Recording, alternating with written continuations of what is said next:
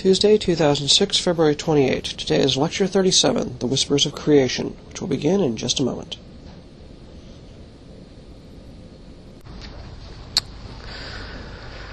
Right, so today, good morning everybody, the lecture today I've entitled The Whispers of Creation. It's going to be a continuation of our discussion of the Big Bang model for the expanding universe.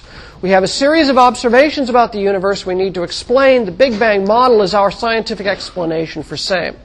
Yesterday we introduced the Big Bang model and looked at two of its particular consequences, the expansion of the universe, measuring the rate of that expansion of the universe, the so-called Hubble parameter, and how we can use that information and the matter density content of the universe to determine the history of that expansion, and from that determine the age of the universe.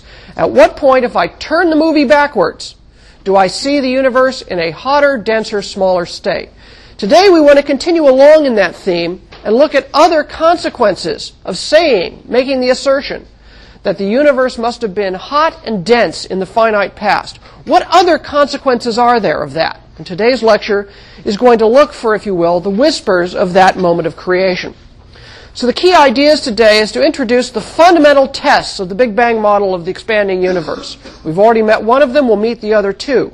Those are primordial nucleosynthesis, the fact that if I have a hot, dense state, fusion can occur, at least for a very brief epoch, in the very stuff out of which the universe is made, that this leads to the production out of pure hydrogen, or pure energy, the production out of originally subatomic particles of elements of deuterium, the heavy isotope of hydrogen, and helium, which we now see around us. And it leads to a very small trace amounts of primordial light elements like lithium, beryllium, and boron. Basically, all the early stuff in the periodic table just before carbon, but not carbon. Why is that? The second primary test, fundamental test of the Big Bang model, which gives us great confidence that we're on the right track, is the observation of what's called the cosmic background radiation. This is the leftover background radiation, the blackbody radiation, from that hot, dense, opaque phase in the early phases of the Big Bang. We see that today. It's now got it seen to be a blackbody with a temperature of 2.2725, and I see I wrote 2.726 on the key idea slide, oops. It's basically a perfect black body with a temperature of just a little under 3 degrees Kelvin. And we'll see exactly how under 3 degrees Kelvin and how that is measured here in just a little bit. So today, the Whispers of Creation, we're going to be looking for evidence that the universe really did have a hot, dense state in the finite past. Now, there's three pillars that we say observationally to the Big Bang model. These are the three observational predictions that it makes, which it manages to confirm. We're going to have to go out and test these very rigorously.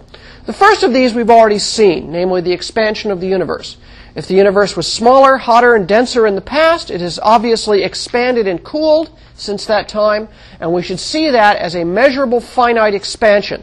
Galaxies and everything should be moving far apart from each other, and the amount of rate at which they are expanding away from us, it should be directly proportional to distance, at least over short ranges. Over long ranges, I expect to see some deviations from that due to the detailed information about the curvature of the universe based on its matter and energy content.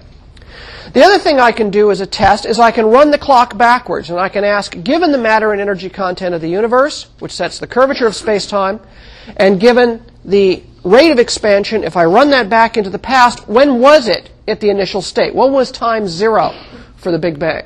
And I compare that, I find a number of about 14 billion years, and that's a good number because that number is older than the oldest stars. It's consistent with the ages of the oldest stars we see in globular clusters in the Milky Way, which is good. You don't want to have an expansion predicting a universe younger than its oldest constituents. That doesn't make any logical sense. In fact, when you get that answer, it causes you to ask all kinds of questions. But so far, we've gotten a consistent answer. That's where we've been. There are two other fundamental tests that we're going to pick up. One of these is going to be primordial nucleosynthesis. This is the creation of the original mix of light elements that came out of the Big Bang.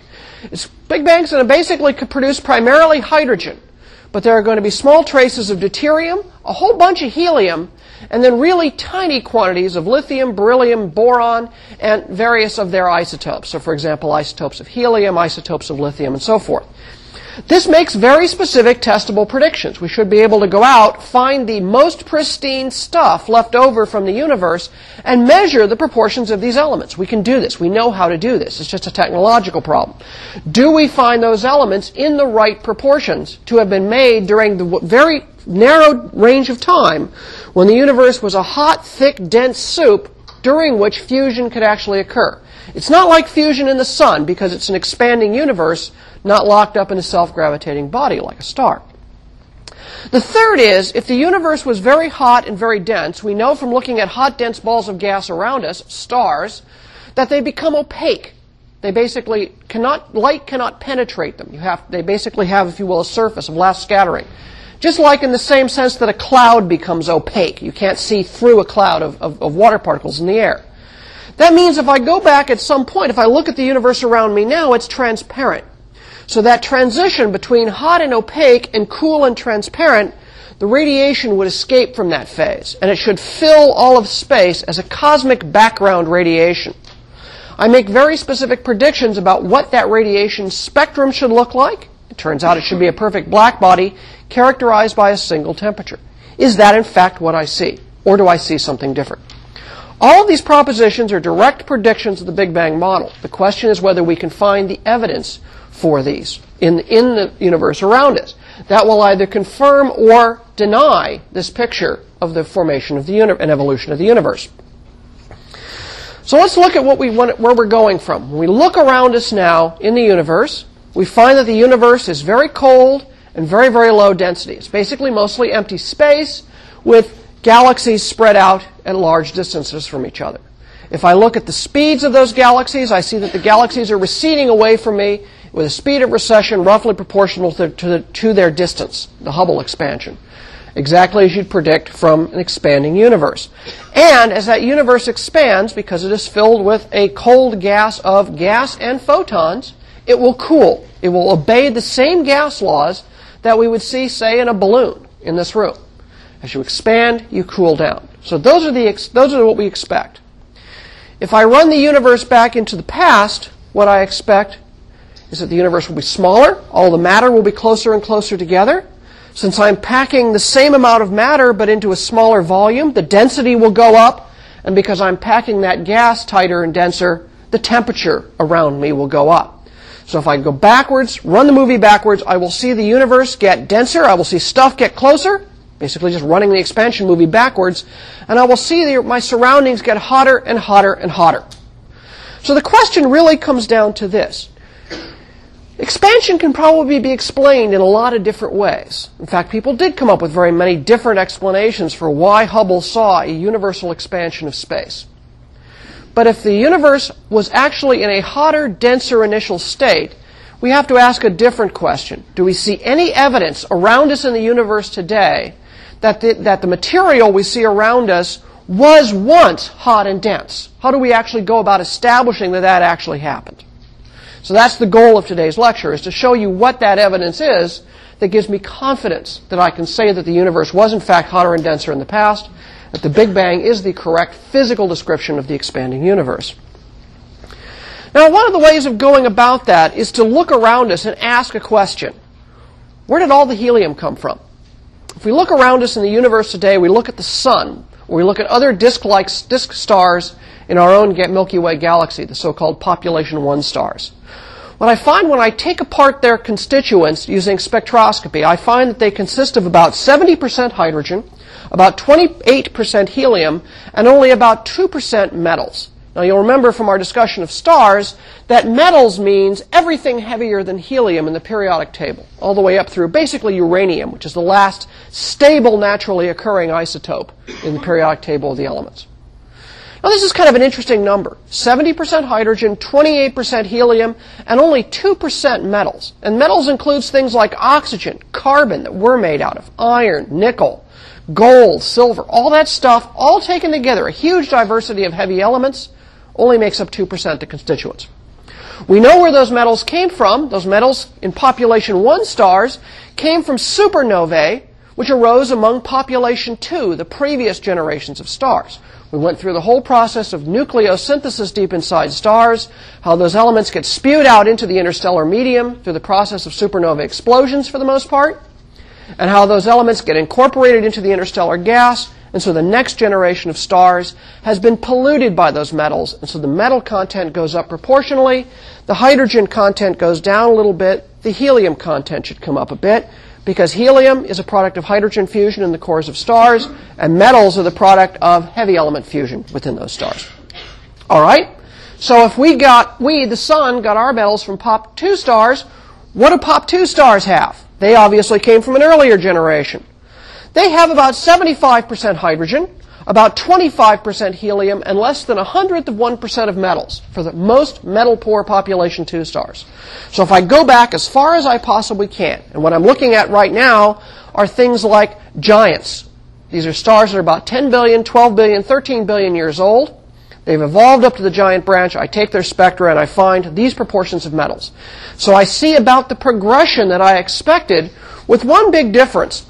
That's an awful lot of helium to start with and a little tiny amount of metals. So in going from 25% helium to 28% helium, roughly a 3% increase, I went from 0.01% to 2%. That's a factor of 200 in metal content for a 3% change in helium. This is a bothersome number. Where did all the helium in the Pop 2 stars come from? If it came from an earlier putative population 3 of stars that we haven't yet observed, and all the helium was made out of hydrogen, then where did all the metals go? Why wasn't a huge proportion of metals also made? In fact, we don't know of any way to make helium in stars that does not produce, as a byproduct, an awful lot of metals. So why is it we went from, could we in fact have gone from 100% hydrogen at the start of the universe, and in one generation produced 25% helium, but no metals, virtually no metals at all? The answer is you can't do it. We've never figured out a way to do it. There'd be no way to do it. Furthermore, to make this much helium, you'd have to have a huge number of stars in the past.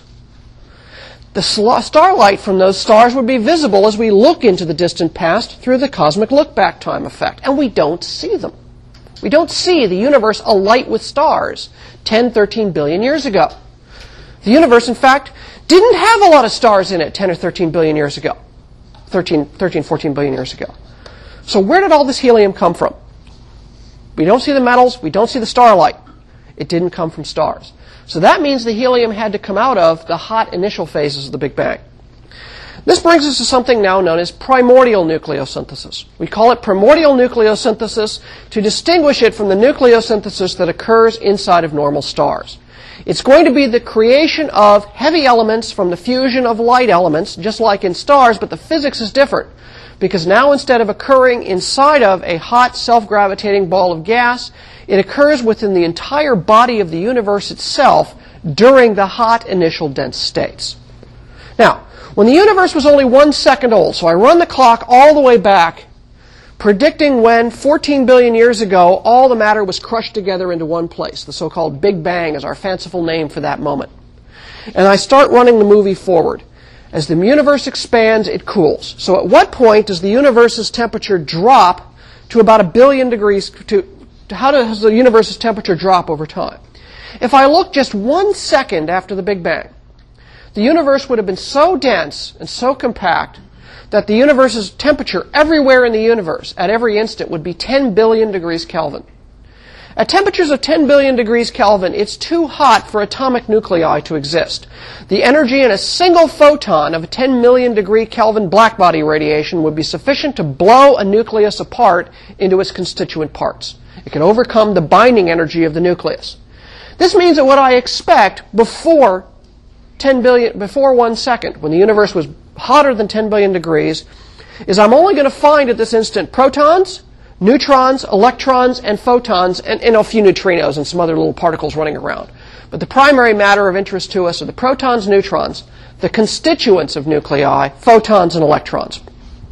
Furthermore, through something I don't want to go into the details about, you expect from atomic physics, nuclear physics, that you expect a proportion of 1 neutron for every 5 protons. Now, if you have a copy of your notes from the previous day, it'll say something like 1 neutron for every 7 protons. I had the wrong number down, and as I was going through the numbers last night, I realized it was wrong and fixed it this morning. So you get a chance to fix it in your notes there. So if I look around me, I get 1 free neutron for every 5 protons, and all neutrons are free, because there's no way for them to last in a nucleus, because it's so hot, the nucleus would be blown apart by an encounter with a single photon before it even had a chance to form. Now, what the universe looks like at 1 second is a hot, extremely dense subatomic particle soup. It contains protons, neutrons, electrons, and photons, all kind of mixed together, but they can't, the protons and neutrons cannot yet stick in a nuclei. It's too hot. However, this won't last forever, because the universe is expanding rapidly, and as it expands, it cools. And eventually, as it cools, the temperature is going to drop to the point that when a proton and a neutron stick, they stay stuck, because there aren't any photons around energetic enough to break that bond. When this happens, it turns out I have to wait from 1 second until the universe is about 2 minutes old in round numbers. When the universe is about 2 minutes old, the temperature will drop from 10 billion to 1 billion degrees Kelvin. At 1 billion degrees Kelvin, there are not enough photons around that are energetic to break the bond between a proton and a neutron. So what happens is, when you reach 1 billion degrees Kelvin, the neutrons and protons all begin fusing. In fact, because we have a proportion of 1 neutron for every 5 protons, every single one of those neutrons, on average, finds itself a proton, fuses very quickly, and forms deuterium. The leftover protons, let's face it, it's sort of a dating situation where there's 1 of 1 and 5 of the other, 4 are going to be left out. So the other 3 protons, or other 4 protons, are going to be left without a neutron. So every neutron finds a protons, and what you're left with is deuterium, the heavy isotope of hydrogen, whose nucleus consists of a single proton with a single neutron, and a bunch of protons who couldn't find a neutrons before all the neutrons went away. And so you're left with 1 deuterium nucleus for every 4 protons, and you'll remember that a proton is really a hydrogen nucleus, because a hydrogen is just 1 proton surrounded by 1 electron. It's not an atom yet because it's too hot for the electron to be on top of the proton. So what we end up with is a sea of fully ionized nuclei, swimming in a sea of electrons and photons. So, at the end of 2 minutes of evolution, we expect that the universe will have gone from a soup of protons, neutrons, electrons, photons, and neutrinos to a soup of hydrogen and deuterium, protons and deuterium, and then a bunch of electrons and a few other particles running around. And photons, of course. There's always photons. Lots of photons, and it's real hot because it's still 1 billion degrees Kelvin. Now notice this is a little different than the way fusion occurred in stars. Fusion occurred in stars by starting out cold and getting successively hotter. The universe starts out hot and gets successively cooler. So it's a backwards process. So what we're seeing is fusion here is really kind of a freezing out process, a condensation of matter out of the hot initial phases. How much matter freezes out is depending upon how fast you cool off. If you take a really long time to cool off, you'll freeze out all your matter. If you cool off really fast, only a small fraction of the matter will freeze out before it gets too cold for further fusion to occur. So that's a way of looking at it. There's a little hidden in here are really detailed tests about the rate of expansion of the universe at these unimaginably short timescales, because the rate of expansion at those phases fixes how much fusion product you get out, whether you have enough time to fuse all the way through and exhaust all the possible products, or all the possible raw materials, or whether the phase lasts so short that only a fraction of your raw materials get converted into the heavier forms. And that's going to be the key to using this amount of material coming out to learn something about these hot early phases. It's remarkable how much we can read the history if something that seems unimaginably long ago out of what we see around us today. Now, you form deuterium.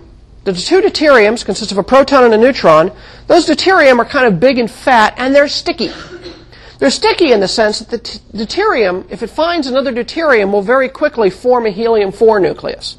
You can also combine with a proton to form 3 helium, but it tends to be moving kind of fast, so it's really hard to do that reaction. But helium, deuterium plus deuterium to form helium is very efficient at this point. You get a number of other smaller reactions which use up a proton, a neutron, or even a helium nucleus every now and then. And you put all those together in the various proportions, you expect most of your deuterium should go into helium, and some small fraction might go into these other stable channels, the helium-3 isotope, various isotopes of lithium, beryllium, and boron. So I start out with protons and neutrons, and I start out with hydrogen. When the universe cools to 1 billion degrees, some of the neutrons can go with the hydrogen to form deuterium. Those deuterium can form together to form a 2-proton plus 2-neutron nucleus, a helium. And then I can pick up various combinations of deuterium, protons, and other helium to build myself into lithium, beryllium, and boron. But I can't make it to carbon, because as I build up the heavier nuclei, they get a stronger positive charge, and those positive charges resist stuff being put together. Inside of stars, the way we built heavy elements was by making it much hotter. When things are hotter, the atoms are moving, nuclei are moving faster, and they can overcome the repulsion to come close enough to do their fusion trick. But the universe, it's backwards. It's getting cooler. So your opportunities to build big elements are shrinking fast. So even though in principle it's hot enough for you to stick together, by the time you get to the point where you start getting stuff heavy enough to become a precursor for carbon, the temperature's already dropped below whatever 600 million Kelvin you need to build up carbon from beryllium and helium. You never form any carbon. So you only form the really light elements. By the time the universe has gone from 2 minutes old to 4 minutes old, there's a 2-minute window in which nucleosynthesis can occur. During that 2-minute window, most of the deuterium, which used to be in the proportions of 1 deuterium for every 4 protons, has vanished. It's been mostly soaked up and turned into helium.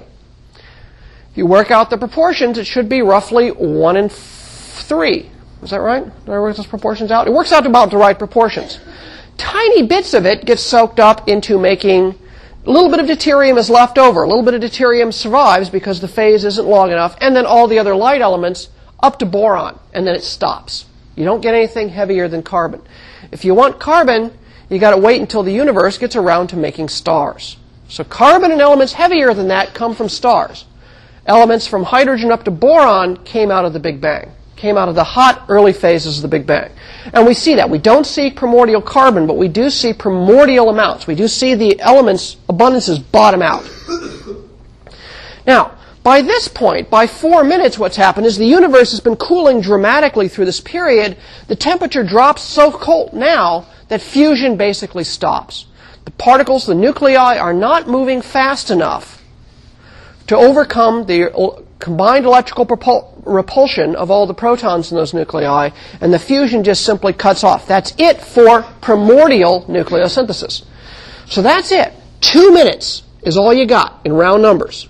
Actually, it's approximately 4 minutes because you start at about 1 second. And beyond that, from 1 second to 4 minutes, that's all the time you've got to form elements. That makes very specific predictions. If you get to pin down the rate of the universe, you know how much matter you started with, or you can guess the amount of matter. You should be able to put those calculations along with all the nuclear reaction rates and the networks involved and make a prediction as to how much matter should I get out. So the aftermath, after 4 minutes, nucleosynthesis shuts off and isn't going to start again for hundreds of thousands of years, maybe even billions of years, until stars begin to form. When this stops, the predictions are coming out of the calculations, which are shown by the lines here on the diagram. It depends upon the density of matter, because the density of matter tells you the rate at which the expansion changes, and it tells you the amount of raw materials you got to start with, and how close those materials are together. So you get different predictions for different stuff for the formation of helium-4, deuterium, helium, and lithium. As the density goes up, I chew up more and more of my deuterium, and I make a lot more helium. If the density is small, the expansion proceeds very rapidly because there isn't a lot of matter to slow the expansion down a little bit.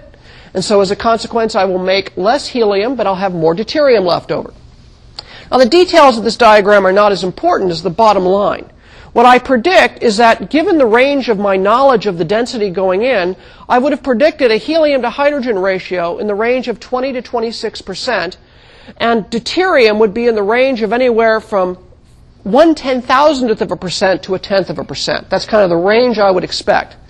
Both helium and deuterium are measurable in the universe. We can look for intergalactic clouds of gas. We can look at the absorption lines that they produce. We can look for absorption lines in the earliest stars. And we can see what the proportions are observationally. And what we find is the range that we get is represented by this sort of light orange band that I've drawn down through this diagram. And the circles are where the observations and predictions meet. What I actually get is a range, I've been overly generous here, between 22% and 25%, although it's actually better constrained now, and the deuterium should be between 1,000th and 2/100ths of a percent of the remaining stuff relative to hydrogen.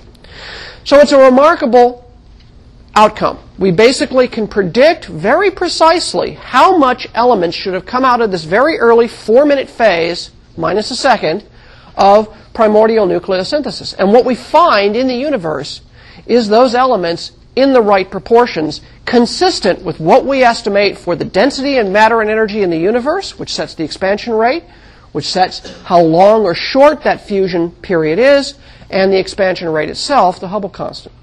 So far we have a wonderful success here. We've correctly predicted how much stuff should have come out of fusion during the hot early phases of the Big Bang. There are lots of other ways to make expansion happen without a Big Bang. But there's no ways for those models to make the light elements. Only the Big Bang can make the light elements and make them in the proportions seen. So this explains, where did all the helium come from? It came out of primordial nucleosynthesis in the hot Big Bang. So the current status of this is the predictions of primordial nucleosynthesis are in very good agreement with the predictions of the current observations. There are a couple of areas where this is still being worked on. We really do need to make some refinements in our measurements of those primordial abundances. It's really hard to do, and it's a very difficult observation. It's challenging, but we're making a lot of progress on it. And so I think over the next few years, we'll see the uncertainties, the amount of wiggle room we have in those numbers begin to shrink. In fact, it's already shrunk since the last time I gave this lecture. On the theory side, I gave you sort of a Blyth number, 1 neutron for every proton. A few years ago, that was 1 neutron for every 7 proton. There's a lot of details of nuclear physics that we're still working out, and these numbers are still being refined, because the number of neutrons and protons that you have to start with is your raw material base, and that feeds into the other constraints. So there's a lot of interlocking constraints that makes it challenging. Also, some of these light element nuclear reaction rates are not very well known, and they're measurable in the laboratory. So there's both theoretical work to understand what the reaction should be and laboratory work going on in colliders to have these fusion reactions go on in the collider and measure what the reaction cross-sections and rates are that are then feedback into the theory models to make and refine the predictions. And these are all areas that are being pushed on. In fact, there are two professors, especially here at Ohio State, over in the physics department, who are joint professors with astronomy, who are working in just this kind of area. They're working not only on the theory side, but also on the experimental particle side to measure the reaction cross-section. So it's a very active area of research. The observation side we don't really contribute a lot to in this department, although Mark Pinsenow in our department has worked on looking at primordial abundances and estimates in the sun. So it's an active area of research. All right, so that's one. So we've got two of the pillars now of the Big Bang. We need to get the third. Now, after nucleosynthesis is over, after that first 3 to 4 minutes, the universe is still really, really hot. It's going to be really hot and really dense, and it's going to be opaque. If the temperature is above 3,000 degrees Kelvin, it's too hot for hydrogen and helium and all those other atoms to hold on to electrons. A hydrogen can grab onto an electron and become a neutral hydrogen atom, but almost as soon as it does that, a photon of enough energy comes by to rip that electron right back off again. And so what you end up with is, when the temperature of the universe is greater than 3,000 degrees Kelvin, the universe is basically a soup of atomic nuclei, 75% hydrogen, 20-odd% helium, and then traces of the stuff, but it's fully ionized. Electrons are still running around free. Free electrons are troublemakers, right? Binding them up into atom is good, kind of keeps them out of trouble. But if the electrons are running around free through space, they scatter photons very easily. So any photon that tries to claw its way through the universe basically finds itself barely able to move a millimeter or a centimeter before it runs into another one of those blasted electrons. So the effect of the electrons filling space at this point and not being bound onto atoms means that they can basically absorb and scatter light of all wavelengths. And it makes the universe opaque to light. Basically, a photon can barely travel a few wavelengths before it hits another electron. It's like, damn, another electron. I'll move that way. Ah, there's another damn electron over there. It just bounces all over the place.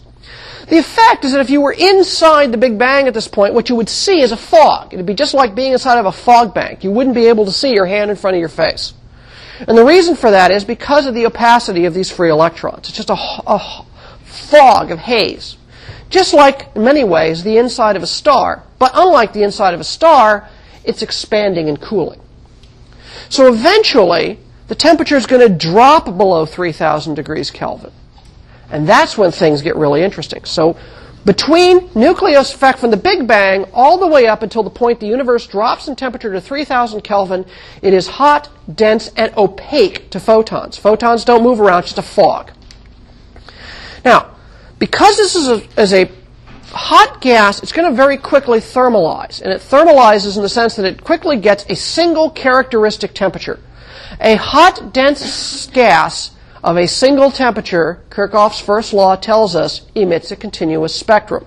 And that continuous spectrum is described as a blackbody spectrum. So what you predict for this hot, dense, opaque state is a perfect blackbody spectrum characterized by a single temperature. We'll call it T. Now, as the universe expands, it cools. As it expands, the photons get stretched out, as we saw yesterday, and they redshift, which means they go to lower energies, longer wavelengths. The peak of the blackbody spectrum also shifts to the red. But Wien's law tells us the peak light of a blackbody is inversely proportional to its temperature. That means that as I get a longer and longer wavelength, a redder and redder blackbody peak that corresponds to a smaller and smaller temperature. So this blackbody peak is slowly sliding to the red as the universe expands and cools, following Wien's law exactly. See, Wien's law even comes back in the universe. So as the universe expands, the photons all redshift, and we get a cooler and cooler blackbody spectrum a la Wien's law. Now, when does the universe get cooler than 3,000 degrees Kelvin? Well, we can predict that based on the expansion rate of the universe and the density of matter, which we got yesterday. We predict that that's going to occur when the universe is 300,000 years old. So we've gone from events occurring in the first second to first 3 minutes to now the first 300,000 years. So for the first 300,000 years of the universe, it's going to be completely opaque to photons. But at 300,000 years, the rules are going to start to change. And the way the rules change is the temperature is going to drop below 3,000 degrees Kelvin at this point. When that happens, when an electron jumps onto a proton, it stays stuck. And so the electrons very quickly find all those positively charged nuclei, and they begin dropping out of the soup. They now get, most of the electrons become bound to the atomic nuclei, mostly to hydrogen, helium, and the traces of other stuff that came out of the Big Bang. As this happens, the fog begins to clear. And now a photon, which could barely travel a centimeter, suddenly finds the window open, and those photons begin to stream out into free space. The universe literally becomes transparent within a very short period of time. So when every single region of the universe, when the temperature drops below 3,000 degrees Kelvin, that region suddenly becomes transparent. The fog lifts. The electron fog is gone, and the universe is now transparent. Those photons begin to stream out into space. They will looking back in time, remember, as I look deep into the universe, I'm seeing the universe as successively younger and younger ages in the past the further I look. As I look around me today, the universe is transparent. When I look back 10 billion light years, the universe is still transparent. But at some point, I'm going to look back to the time when the universe was only 300,000 years old. And at that point, the universe will suddenly become opaque. It will look like the surface, like the photosphere of a 3,000 degree Kelvin star, because that's the temperature at which I go from transparent to opaque. So if I look back into the past, I'm not going to see all the way back to the Big Bang because the universe is going to enshroud the Big Bang in a fog at 300,000 years of age, of 3,000 degrees Kelvin. So what I should be looking for are the photons that streamed out into the universe at the moment the window opened at 300,000 years. What I expect to see is a 3,000 degree Kelvin black body. However, that 3,000 degree Kelvin black body is as it was emitted back then. Between then and now, the universe has expanded, and therefore that spectrum will redshift. So after recombination, this epoch in which the electrons recombine with the neutrons. Now, of course, with the nuclei. Now, it's kind of a funny name because it sounds like it's combining again, recombination. The process, atomic physics, of an electron finding its way onto an atom is called recombination. As the universe expands further from that 300,000-year-old age, it's expanding, the photons are transparent, they're moving through space, and they get stretched with the expansion of space-time. So as I go later and later, looking back on that epoch, I see it redshifted. What I expect is because that occurred when the universe was 300,000 years old, and I'm sitting here when the universe is 14 billion years old, that it will have been stretched by a factor of 1,000 in wavelength, from 300,000 years to 14 billion. That stretch should convert a 3,000 degree Kelvin blackbody spectrum into one that's redder, equivalent to a 3 degree Kelvin blackbody spectrum. So what I would expect to see today is 3,000 degree Kelvin blackbody radiation, a 3 degree Kelvin blackbody spectrum, redshifted by all the expansion that's occurred since the universe was 300,000 years old. And I do those numbers and I predict a temperature of 3 degrees Kelvin. Well, this was a prediction that was made in actually the 1940s and 50s. They predicted numbers between about 3 and 5 degrees Kelvin using the best estimates of the expansion of the universe. But nobody really thought that it could possibly be observed. Some people were actually setting up to try it. A group at Princeton was starting to build antennas on the roof of the laboratories to measure this radiation. At the same time, two physicists, Robert Wilson and Arno Penzias at the Bell Laboratories, were working on microwave communications. Microwave is a primary way that telephone signals were bounced up off of the then new communication satellites. And what they were doing was they were building they built a large microwave antenna to measure the cosmic background of what is the cosmic sources of microwaves. Among other questions might be to, well, what could confuse a microwave signal? We obviously don't want to use microwave wavelengths where there are cosmic celestial sources like stars or the sun is so bright it would interfere with telephony. That would be one of the motivations for Bell Labs, the phone company back then, the only phone company, Ma Bell, was worried about. So they built a horn antenna and they were mapping out the sky at microwave wavelengths, and they found that their equipment gave a faint noise in the spectrum. They didn't know what the hell the noise was coming from. At first they thought they didn't build their amplifiers right, so they took their amplifiers apart and put them back together. They checked all the components. This was really good old tube stuff. No dice. Whatever they did to their amplifier, swap it in, swap it out, it was not coming from their equipment. It was not an electrical pickup problem in their equipment. Then they looked at their antenna. Well, their antenna is a gigantic feed horn, and pigeons were roosting in there. And in Arno Penzias' famous phrase, they found the inside of the antenna covered with a sticky white dielectric substance, aka pigeon poop. So they went in there with scrapers and scraped out all the pigeon poop. The noise still remained.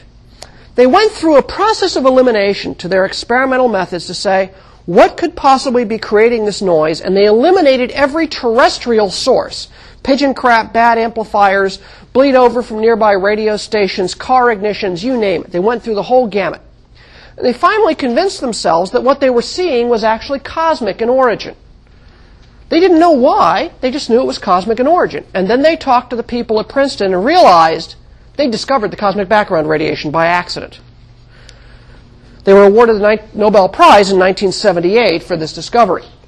The group at Princeton was scooped by a group of Bell Laboratory experimenters doing basically looking for something different, and they tripped across the cosmic background radiation. In fact, if you turn on a television that's got an antenna on it and you see the faint fuzz, if you tune up especially to UHF channels, some fraction of that fuzz is in fact the cosmic background radiation. It's that bright. Here's Arno Penzias and Robert Wilson in later years. There's their big horn antenna. And this is a publicity photograph taken shortly after their discovery of removing sticky white dielectric substance. But is it black body radiation? It's not enough to find background radiation, which they did. You have to show that the Big Bang makes a specific prediction. It's very, very specific. It's got to be a perfect blackbody spectrum characterized by a single temperature. Now, these are very tricky observations to make because you're working out in microwave wavelengths. It's hard to get through the atmosphere. There's lots of interference from the ionosphere, from terrestrial sources. You need to have very, very cold detectors because you're going after radiation that's 3 degrees Kelvin, 3 degrees above absolute zero. So we do work with experiments at the South Pole where it's really cold. We work at high altitude, the high Atacama Desert. Sometimes you put the detectors on high-altitude balloons or sounding rockets. And, of course, the best thing to do is build a cryogenically cooled telescope and loft it up into high Earth orbit and just get it away from sources of background radiation.